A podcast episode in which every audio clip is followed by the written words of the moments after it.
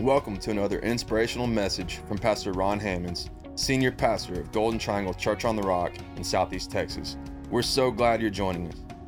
For more information about Golden Triangle Church on the Rock Ministries, visit our website, cotr.com. Enjoy the word.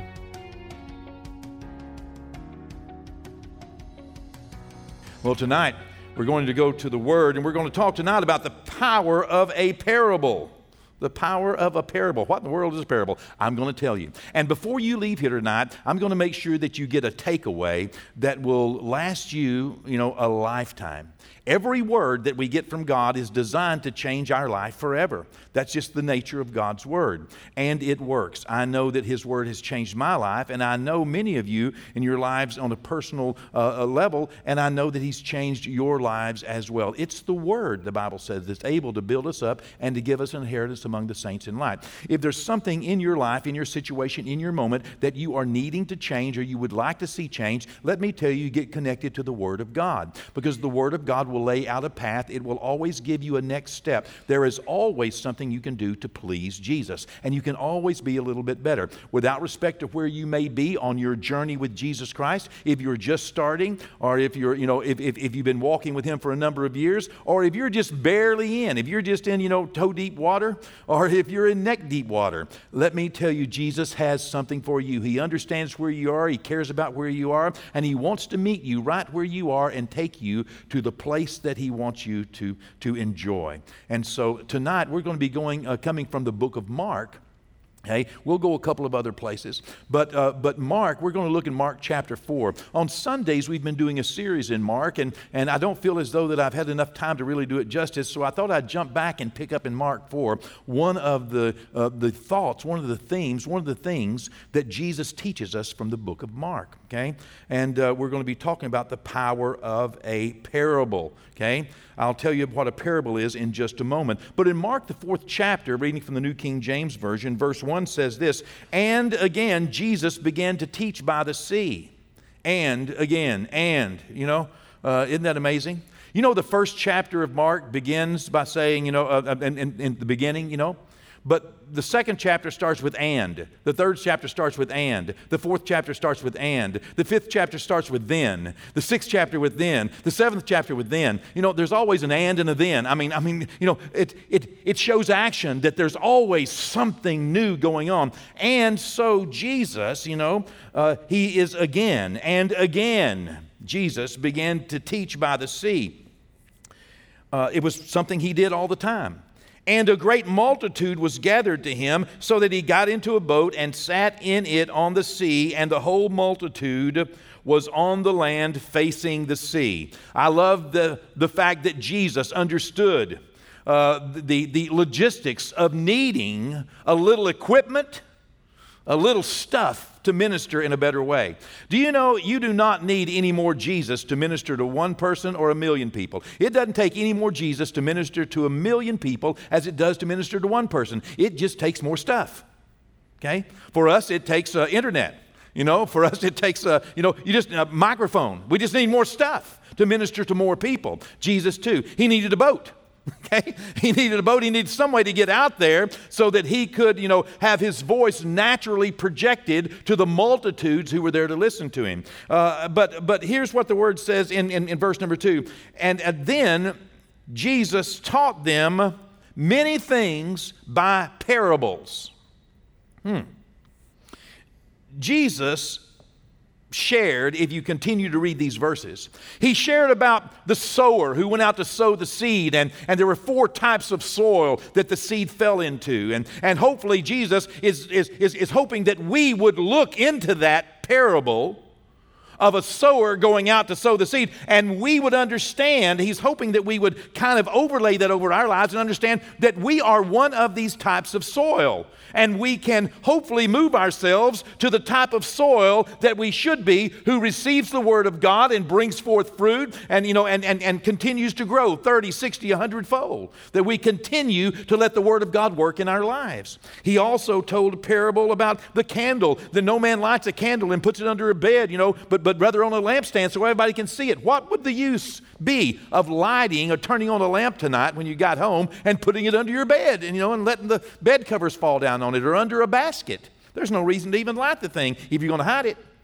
That's what he's saying. It's a parable. It's, it's, it's intended to share some truth with us. Uh, you know, he also talked about the kingdom of God is like this and like that. He talked about this tiny mustard seed that the kingdom of God is like, that grows up into this greatest of all of the, of the herbs. And, and, you know, even uh, branches, you know, reach out and birds nest in them and find shadow in them. Uh, you know, uh, he, he taught a lot in parables.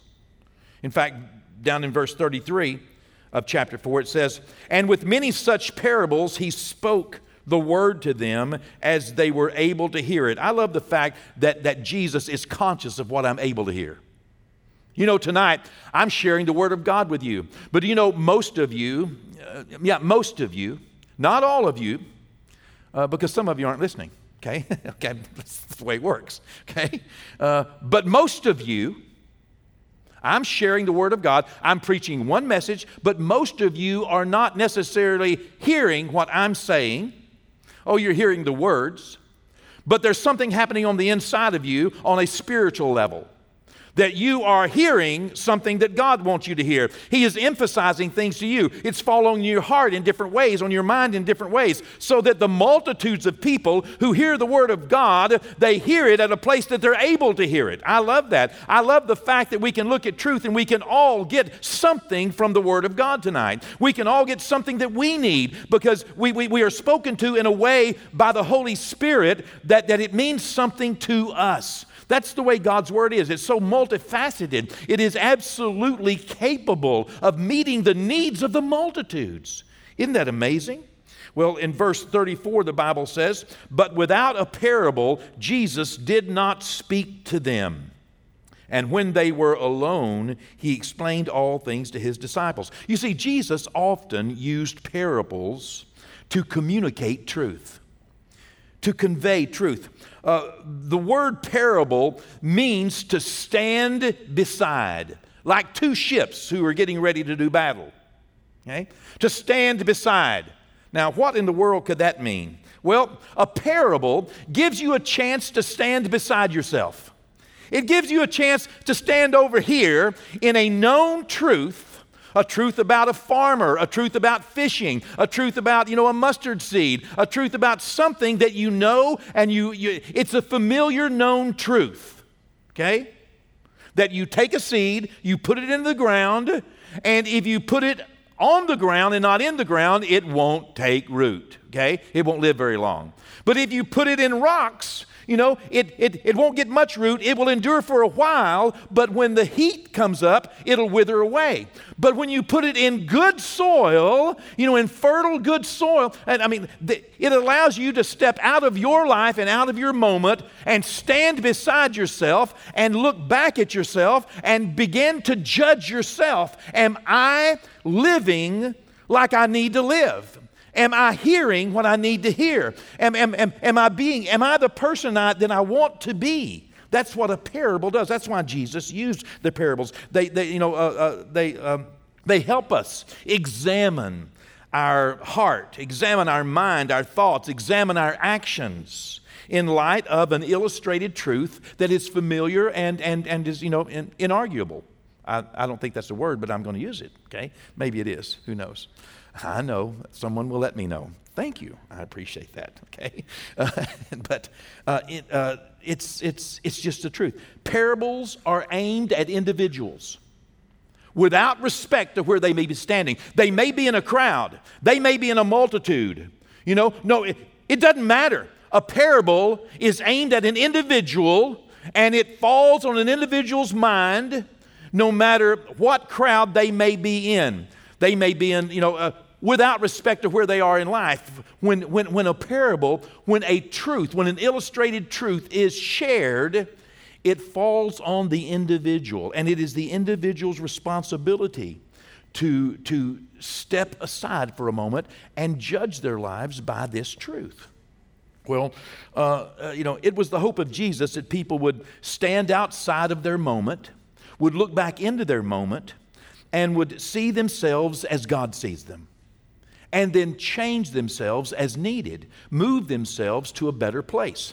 You know, uh, you know, it's possible that God sees you as shallow soil. That you come to church over and over and over, hear the word of God over and over and over, but you go out there in life and you don't produce past Monday. Okay? Come on, stick here with me. Okay? That something happens, you know, the cares of this world, you know, whatever else may enter in, and all of a sudden, what you heard Sunday morning is, is, is, is no longer deep enough to produce fruit.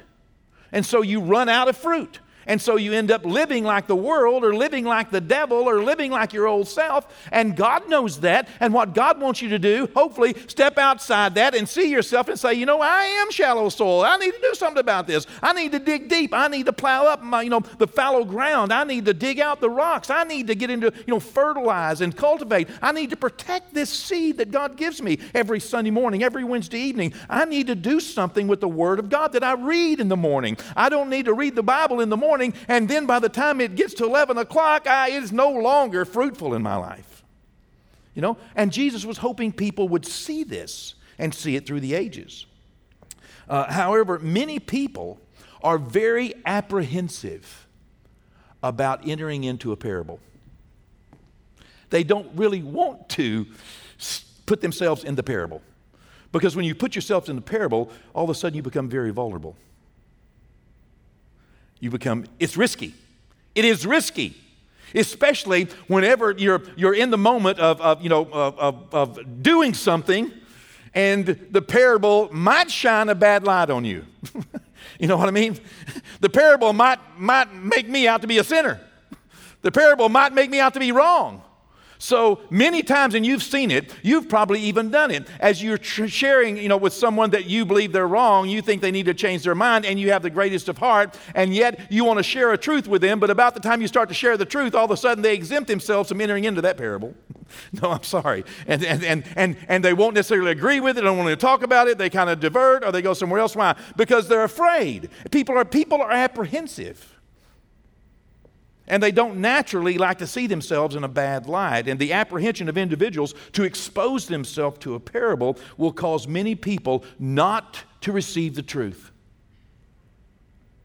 Because if people receive the truth, they will find redemption, they will find the path that will lead them out of darkness, out of deception, and will lead them to Christ. It's like when you witness to someone you know, uh, many people don't want to receive the truth because if they receive the truth, then they have to be born again. Then they have to, you know. And so what they do is stand uh, apart from the truth and they don't want to let the truth be real to them, so they'll, you know, la, la, la, la, la, la, la, you know, whatever. Or they'll become argumentative, or they'll, you know, uh, divert, or they'll leave, or they'll, you know, uh, this is what people do. You know, when, when, when a person refuses or rejects or rails against the light, things only get darker in their life. You see, parables serve a twofold purpose of God. Jesus explained it much better than, than I, uh, and, and uh, I, will I'll, I'll just leave you to the thought that Jesus said that if you really see and perceive, and you hear and understand, uh, then your heart will be changed, and you will be converted, and you will be made whole. It's a process of first the truth and the light. We receive it, we see it, we perceive it. We don't just hear it, we understand it. We don't just see it, we perceive it. We don't just hear it, we understand it. Okay? And it gets in more than in our mind, it gets into our heart and it changes us. And who, who in the world wouldn't want to be changed to be like Jesus? Who in the world would not want to be happy and at peace and full of joy without respect to what's going on in the world? To have peace in your home and joy in your heart and hope for your tomorrow? Who would not want to live that life? But yet, it requires us entering into the truth. It requires us letting the light shine on us. It requires us being vulnerable and opening up our hearts to some of our most perhaps prized, treasured, and protected places in our hearts and minds. The parables serve a twofold purpose of God. The purpose is to redeem, but also serves a judgment purpose. You see, this is the basis on which, at the great white throne judgment, souls will be judged and separated on who received the light, the truth, and who rejected it, who refused to receive the truth. This will be, I mean, this is the whole ball of wax in the big picture. We boil it down to the small picture. It's an everyday opportunity for us to receive the light of God's Word and truth in our life because most likely it's going to point out some places in which we need to change. And, you know, walking every day in life under the conviction of the Holy Spirit gives us confidence that we are right with Him, allowing His light to shine in our life, to inspect our life, to examine ourselves, to stand beside ourselves and examine ourselves, judge ourselves, so that we will not be later judged by God. Well, uh, parables are an opportunity to see ourselves as God sees us. But adjustments are change and, and, and changes in our life are completely up to us. It's up to the individual. Some hearers are ready to take that risk and enter into the story that Jesus is telling, and some hearers are not. Those that are willing to enter in, they will end up hearing. And if they perceive and understand and change, Jesus said, I will make them whole. It will sweeten their experience with God. A parable tries its best to win a place in your heart and in your mind. It tries its best. It tries its best uh, to, to, to give you, um, you know, for what some people might even be an unwelcomed truth. But a parable, a, a parable wants to burrow in your mind so that even if you don't receive it, it will speak to you for years to come. Hoping, uh, God is hoping through that seed that He drops, it, that His word will not return void, but it will accomplish the thing that He first dropped into your mind. So that you, you, you it'll, it'll uh, for, for, better, for lack of a better word, it will haunt you. The truth will haunt you. Have you ever been haunted by a truth? You know, until you said, okay, you're right. you know, you know, it's right. I'm wrong. You know, here, here's my life. That's what we call many times, you know, uh, you know, you know, you know, running from the call or running from, you know, uh, you know, uh, uh, but you know, all of a sudden here, surrender. That's all the truth wants us to do is to surrender. The parable also guards the life of a truth until the individual can receive it. You see, the parable is not going to change. The truth is not going to change. It won't, just because we don't receive it the truth will not change. The truth does not change to accommodate our experience, our situation, our circumstance. The truth, uh, truth is the fruit of an encounter with God.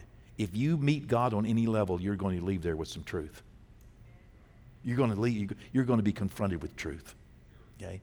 uh, you know, uh, the greatest truth you're going to be confronted with is that He loves you and He cares about you. And He's a tender, forgiving, gracious, wonderful, merciful God. That's the greatest truth you're ever going to find. And I hope that that's what people see in the light that we are shining. Uh, but fruit has no value to those who have decided not to eat. I just came up with that today. Isn't that pretty good? Yeah. Truth has no value to those who have decided not to eat. Okay? Uh, the truth of God's word is like a seed, and it will find any way it can to bring the truth to you. But you have to be willing to be vulnerable and to step, you know, stand beside yourself and look back in, and then enter into the parable. You need to enter into the truth as God sees it. If you refuse to enter into the truth as God sees it, you will never see it like God sees it. Does that make sense? Instead of trying to get God to see truth from your perspective, you need to see it from His perspective. It is, listen, Jesus never means to offend us, He only means to save us. Take this account of Jesus in Matthew 15. This little woman from Canaan, you know, um, Mark says is a Syrophoenician lady. She was a Gentile and she came to Jesus and cried, Have mercy on me. My daughter is, is, is, you know, is severely vexed, demon possessed. Have mercy on me. And Jesus just kept on, wouldn't say a word to her, kept walking. You know, seemed a little bit rude, didn't it? The truth sometimes can seem to us a little bit rude. Hello, come on now. Okay, put yourself right there with her. And so she just, you know, kept on. The disciples kept trying to get her away, but she just kept crying out. And so Jesus said, you know, uh, uh, uh, you know, oh, oh, okay. Uh, uh, I'm not going to, you know, Jesus said, I was not sent, but for the lost sheep of Israel. Then the woman came. You can read about it in Matthew 15. She came and fell down at Jesus' feet and she began to worship him. First of all, she was not offended that he was a little bit rude. Okay? Sometimes our own offense keeps the light from shining on us. Sometimes we're too quick to get upset with Jesus or get upset with someone who may, uh, in, in our world, represent Jesus. So she came and fell down. She began to worship him, and she cried, Lord, help me. In verse 26, let's read. But Jesus answered and said, It is not good to take the children's bread and to throw it to the little dogs. Oh, my goodness. He just called her a dog. Woo! Now, how would you take that? But listen, it is not Jesus' intent, and we must understand, and she will understand.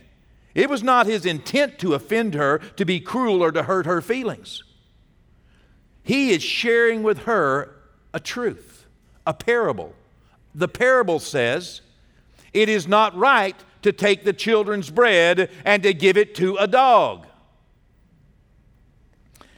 Verse 27 And she said, Yes, Lord. What is she saying? She's saying, You're right. Oh my goodness, that's a wonderful thing to do when you approach the Word of God. Whatever it says about you, if it says that you're a liar, you go, Yes, Lord, I am. Now let's talk about what I need. okay? Instead of how dare you, hello? Sure. Many of you say, uh, no, I ain't going there. Well, then, then, you know, this wouldn't happen to you. It's a very vulnerable, very risky moment to let the truth, to let the light shine in a place that's very important and protected and very, very, you know, uh, uh, uh, it's, it's a fearful thing. It's apprehensive to be that vulnerable. But there's no other way. Yes, Lord. Yet. yeah, Lord, you're right. Yet. Even the little dogs eat of the crumbs which fall from the master's table. You see, she put herself into Jesus' parable. She put herself into the Word. She put herself into the truth. The truth as God sees it, not the truth as she saw it, and not the truth as society. You know, Jesus was not being politically correct here. Okay? Come on. She put herself into the truth as he saw it, not as she saw it, and not as her 10 best friends saw it but as Jesus saw it. Even the crumbs. And then she found a way in the truth. There's always a way in the truth for redemption. Once you enter into the truth, there is always a way for you to be redeemed, for you to be made whole. Here's what it says in verse 28 then Jesus answered and said to her, Oh, woman, my goodness, great is your faith. Listen, let it be to you as you just can have whatever you want. You have it like you want it. Because I see that you have such great faith. Trust. That's what pistis, grace. Great, uh, faith is the Greek word pistis. It means trust basically to trust in the truth. She trusted in the goodness of God, not to want to hurt her, in the goodness of Jesus, not to want to, no, he, he didn't want to exempt her. He wanted to include her. But this woman needed some faith. She needed some trust in order to be included. Like that woman who had that issue of blood. She needed some trust in order to be included in that, in, in that outpouring of grace and virtue from Jesus Christ. It wasn't that Jesus didn't want to heal her, it was that he needed her to participate with him. That's what God often needs, is for us to participate with him in the truth as he sees it. And he said, uh, You know, you have it what you desire. And her daughter was healed from that very hour. You know, uh, this woman did the best thing she could have done. She found her place in the Word of God instead of being offended by the Word. Jesus would later say, Blessed is the man who is not offended in me. Jesus was not saying this to the woman to be cruel. Something happens when a person hears the truth. Something powerful happens. It gives them a chance to have faith. Whether the individual's in a crowd or standing alone, when truth knocks on the, the door of a person's heart, you know, they have a chance to open that door. But what they do with the truth will determine their salvation or their damnation. That's the truth. This woman was not offended by the truth. There's power. I, tonight, just understand how much power there is in a parable, how much power there is in, in truth, as Jesus intended. Um, take, for example, those men.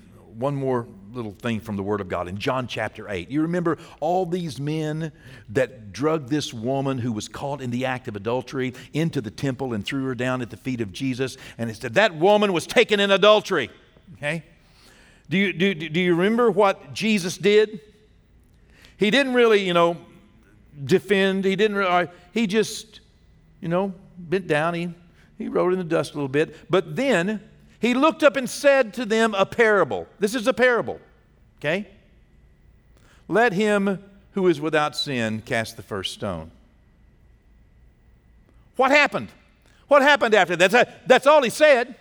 That's all he, each one of them you know, individually, not the crowd, we see a crowd there, we see a group of men there, but, but a parable, the truth of, of the living God, the Word of Almighty God, the light of the glorious gospel of Christ Jesus shines in our heart individually. And it gives every person an individual opportunity to embrace the truth or not embrace the truth. And all these men standing around there, it fell on their hearts and their minds individually. They did not collectively leave as they collectively came, but they were all in agreement and they were all trying their best to accomplish the same goal. They were committed to what they had agreed to do, but yet each one of them, as they opened up their heart, fell under the conviction of the Holy Spirit. They stepped beside themselves and they looked back at themselves and they realized that I am not without sin myself. And when they realized that, they had a choice to make to let that light change their life or not change their life.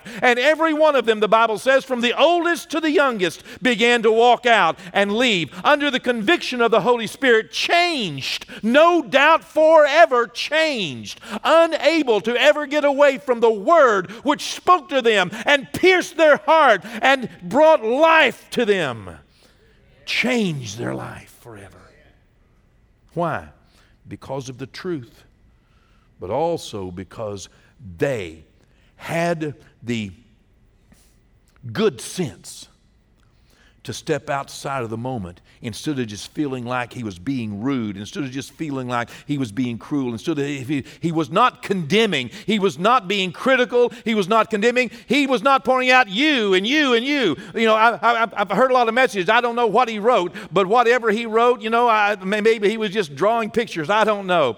But whatever happened in their hearts happened as a matter of personal conviction because they allowed the light to shine on a dark place in their life. And they didn't even know it was dark before. They thought they were doing God a favor, they thought they were right.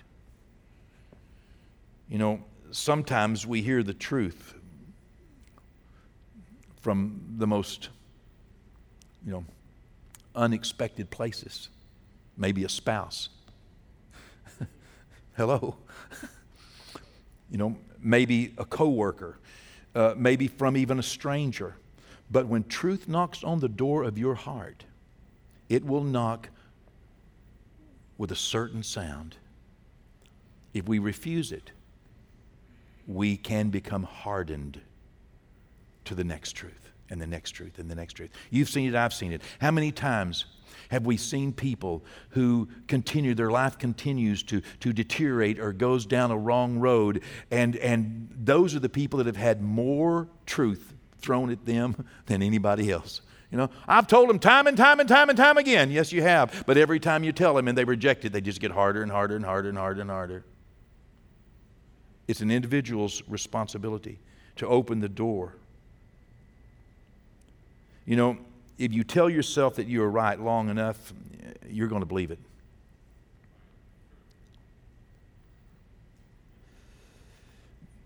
The Bible, however, says that open rebuke is better than secret love, and faithful are the wounds of a friend. Even the Apostle Paul stood up against the Apostle Peter when the Apostle Peter backslid and refused to eat with Gentiles who had been born again because some Jews came and he didn't want to lose his status among the Jews. And the Apostle Paul withstood him and rebuked him openly. And later, the Apostle Peter wrote that the Apostle Paul is kind of a hard man, but he's right. you know? Well, three things here as I close. I'm really closing uh, this time, okay? Y'all ready? Three things. Number one, I'm going to ask you to do something. I'm going to ask you to try standing beside yourself. I'm going to try to, I'm, I'm going to encourage you, get outside of yourself for a moment in some areas. Whenever you hear truth, just step outside and look back at yourself. Don't be afraid. Go ahead and be vulnerable before Jesus. You know, you don't have to be, you know, you, you don't have to risk it in front of anybody else, but before Jesus, just step outside yourself and look back at yourself and judge yourself. Examine yourself in light of the truth. Don't be afraid of the truth. The truth is loving and kind. At times it may seem a little rude and a little direct, but it's loving and kind. It's not cruel, and it's come to save us. Number two, I'm going to ask you to open up your mind to the truth. Don't be closed-minded. Don't decide that you're, you're you know, you're, you know, what you've told yourself, what others have told you. What? Don't decide that your truth is the truth. You know, don't be afraid to look at it. And number three, I'm going to ask you to be a light for others. Okay? Be a light for others. Thanks again for joining us for another encouraging word from Pastor Ron Hammonds. Visit cotr.com and subscribe to our social media platforms to stay up to date. As well, receive more encouraging messages from our pastor and details of the work we're doing both in our community and communities like ours around the world. Today and every day, God bless.